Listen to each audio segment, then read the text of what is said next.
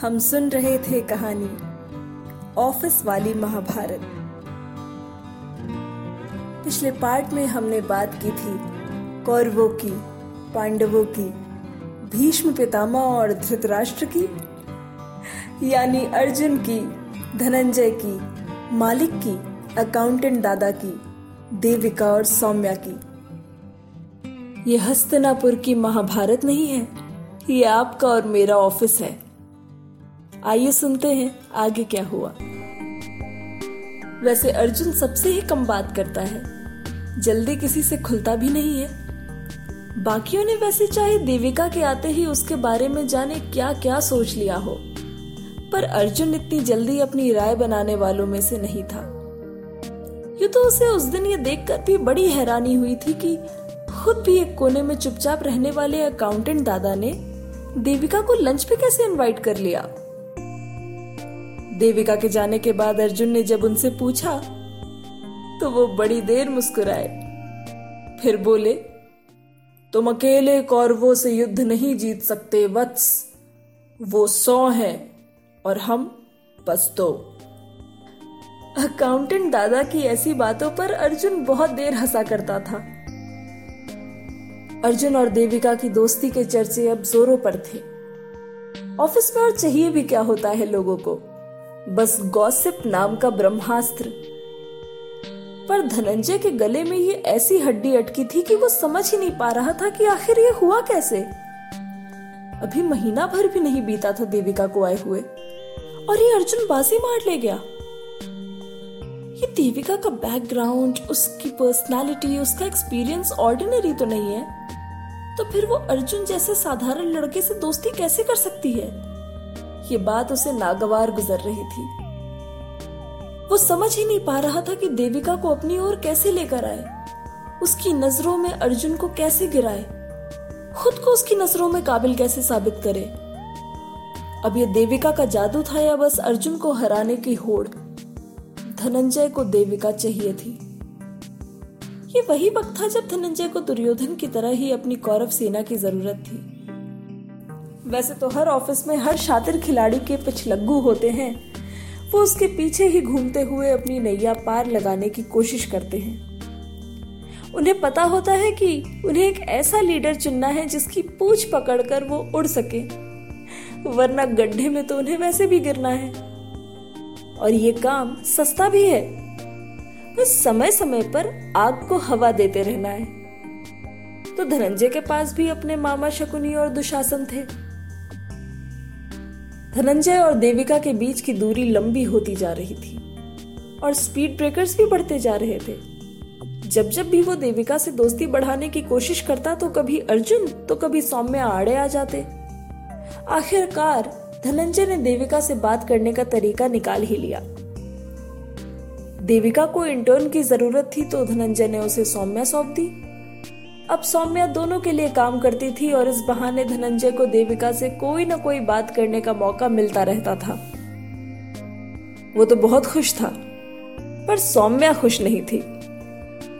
उसे बड़ा गुस्सा आया धनंजय पर।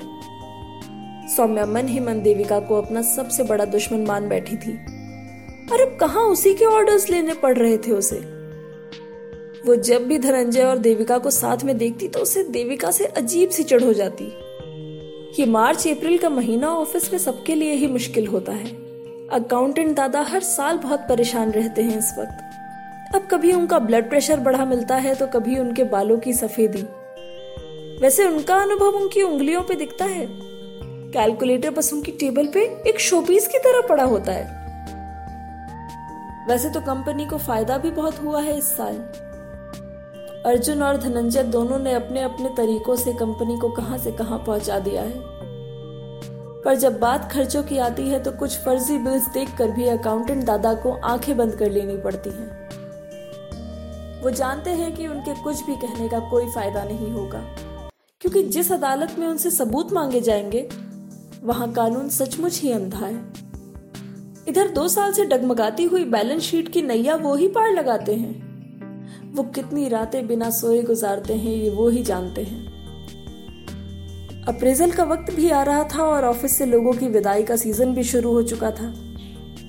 शकुनी और दुशासन का नाम वैसे तो उस लिस्ट में पहला ही होता।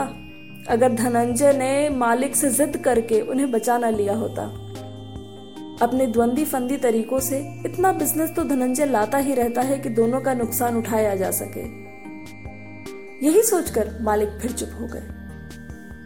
जब उनके पिताजी ने महज पाँच लोगों के साथ इस कंपनी को शुरू किया था, तब मालिक की उम्र मुश्किल से पंद्रह सोलह साल की रही होगी।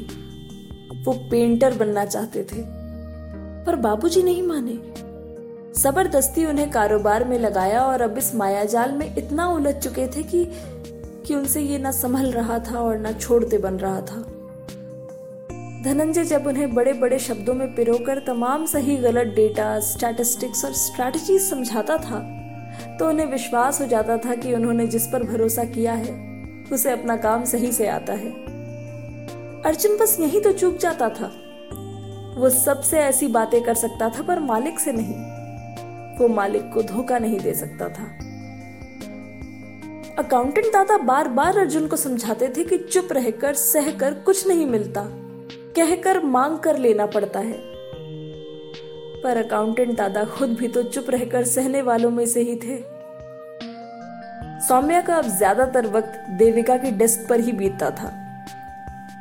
न धनंजय उसे पूछने आता था, न कोई और। वो अकेली सी हो गई थी और शायद देविका ये समझ रही थी। अक्सर जब देविका की बात काटकर सौम्या आगे बढ़ चढ़कर धनंजय से बात करती थी तो देविका ने देखा था उसकी आँखों की चमक। धनंजय के छोटे से कॉम्प्लीमेंट पर पूरे दिन उसका चेहरा खिला देखकर, पहले तो देविका भी मुस्कुरा देती थी। पर वक्त के साथ देविका जान चुकी थी कि सौम्या भोली है, और शायद कहीं ना कहीं वो उसे धनंजय से बचाना चाहती थी। अब आजकल देविका उसे जिद करके अपने साथ लंच पर ले जाती है। दादा और अर्जुन मिलकर हंसाते रहते हैं सौम्या को। वो दोनों जब उसे छुटकी कहकर बुलाते हैं तो वो बच्ची बनकर हक से उनका टिफ़िन छीन लेती है। किसी दिन वो नहीं भी आती है तो दादा या अर्जुन ही उसे बुलाने चले जाते हैं। सौम्या अब धीरे धीरे देविका को समझने लगी है और पसंद भी करने लगी है। लेकिन अब भी जब कभी धनंजय देविका से हंस बोलकर कोई मज़ाक करता है, कुछ कहता है तो सौम्या के चेहरे का रंग फीका पड़ जाता है।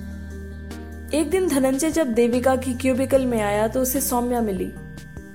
देविका उस दिन छुट्टी पर थी। जाने कितने दिनों बाद उसने बड़ी देर तक बैठकर सौम्या से बातें की। बिल्कुल वैसे ही जैसे वो पहले किया करता था। आज सौम्या बहुत खुश थी। और उसे यह भी यकीन हो गया था कि बस देविका ही खड़ी है उसके और धनंजय के बीच। दोनों ने पहले की तरह ही साथ में लंच भी किया। सौम्या की खुशी का ठिकाना न था।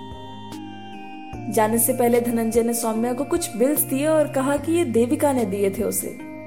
इसे अर्जुन से साइन करा के अकाउंटेंट दादा को आज ही देना है। बिल्स देखकर सौम्या थोड़ी हैरान होकर बोली कि उसे तो देविका ने इस बारे में कुछ बताया ही नहीं। कंफर्म करने के लिए जैसे ही उसने फ़ोन उठाया, धनंजय ने उसे रोक कर बोला कि ये बहुत अर्जेंट है।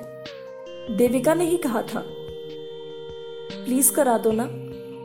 ये कहकर धनंजय ने इतने प्यार से सौम्या से रिक्वेस्ट की कि सौम्या भी तुरंत ही काम पर निकल पड़ी। बस दस मिनट का ही तो काम था। तुरंत हो गया। अर्जुन वैसे भी छुटकी का कोई काम नहीं टालता था। अर्जुन के मन में सौम्या को लेकर पहले दिन से ही चिंता थी। उसे डर था कि धनंजय उसे अपना मतलब निकालने के लिए गुमराह कर देगा। ये बात उसने शाम की चाय के वक्त देविका और दादा से भी कही थी। ये सुनकर देविका ने अर्जुन को ताना भी मारा था और कहा था, एक कोने में बैठकर कमेंट्री करने वाले को खिलाड़ी नहीं कहते। खेल के लिए मैदान में उतरना पड़ता है। देविका की ऐसी बातें सुनकर अर्जुन मुँह फुला लेता था। तब दादा ही दोनों की सुलह कराते थे। पर असलियत तीनों जानते थे। ऑफ़िस में जो हो रहा था और जो होता आया था, उसे देखकर तीनों सिर्फ़ कमेंटेटर्स ही बने हुए थे। अब तो सौम्य खुद भी लंच टाइम का इंतज़ार करती थी। जब सारे एक साथ हँसते, बोलते, खाना खाते थे। दादा, अर्जुन और देविका भी। वो अपने मामा से उन तीनों की तारीफें करती नहीं थकती थी और मामा धनंजय की। अर्जुन आज फिर जब अपना डब्बा लेकर अकाउंटेंट दादा के डेस्क पर गया तो देखा कि उनकी डेस्क खाली है। दादा वक्त के पाबंद है। आज तक कभी ऑफ़िस लेट नहीं आए। खाना भी टाइम पर खाते हैं, डायबिटिक भी तो है वो। आज कहाँ रह गए फिर? देविका और सौम्या भी अब तक पहुँच चुके थे। तीनों ने इधर उधर पूछा भी, लेकिन उन्हें अकाउंटेंट दादा कहीं ना दिखे। कि तभी अचानक अकाउंटेंट दादा मालिक के कमरे से बाहर निकलते हुए दिखे। उनके हाथ में वही फाइल्स की पोथी थी। वो सर झुकाए, ज़मीन से कदम मिलाए। खामोशी से डेस्क की ओर बढ़ रहे थे। उन्हें देखते ही अर्जुन ने डब्बा खोला और बेसन के लड्डू निकाले। दादा को ये लड्डू बहुत पसंद है। अर्जुन के घर से जब भी ये लड्डू आते हैं, अर्जुन दादा के लिए ज़रूर लाता है। पर दादा ने आज उसकी तरफ़ देखा भी नहीं। फाइल्स रखी और अर्जुन के हाथ में एक लिफाफा पकड़ा दिया। धनंजय ने दादा पर अकाउंट्स में हेराफेरी का इल्ज़ाम लगाया था। और मालिक ने अपने बरसों पुराने दोस्त को बढ़ती उम्र की गलतियाँ करार देकर ऑफ़िस से निकाल दिया था। जैसे जैसे अर्जुन ये लेटर पढ़ता जा रहा था, दादा ने अपना सामान समेटना शुरू कर दिया था। उनकी आँखों में हल्के आँसू छलकने लगे थे और सबके चेहरे पर खामोशी छा गई थी। सौम्या तो शायद अब तक समझ ही नहीं पा रही थी कि हुआ क्या है। और देविका गुस्से में पागल हो रही थी। वो जैसे ही मालिक के कमरे की ओर जाने के लिए बढ़ी कि अर्जुन ने उसे रोक लिया और कहा कि वहाँ जाने से कोई फ़ायदा नहीं होगा। वहाँ धनंजय बैठा होगा और वो उसके सामने किसी की नहीं सुनेंगे। अर्जुन के कहने पर भी जब देविका नहीं मानी तो अकाउंटेंट दादा ने भी उसे जाने से मना कर दिया।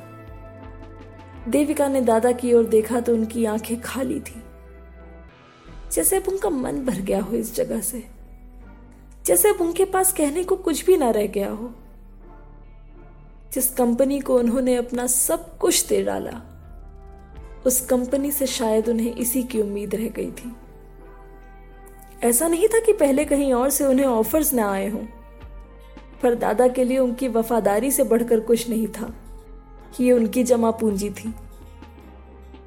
पर आजकल के जमाने में ये जितनी सस्ती है, उतनी ही बड़ी कीमत हर वफादार को चुकानी भी पड़ती है।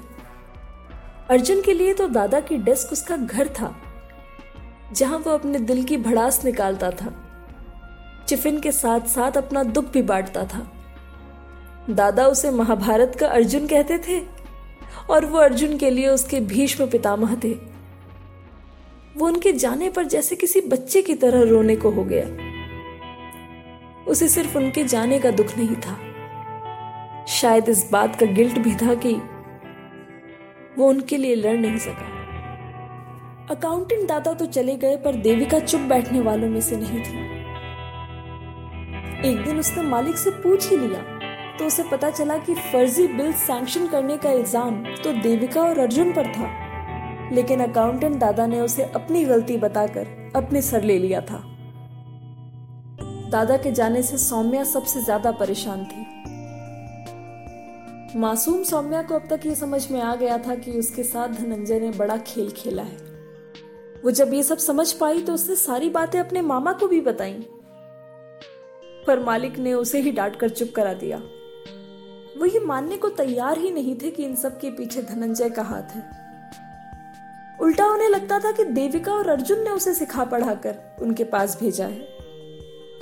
हारकर सौम्या ने ये सारी बातें देविका को बताई तो देविका मानो धनंजय का सर ही फोड़ देती।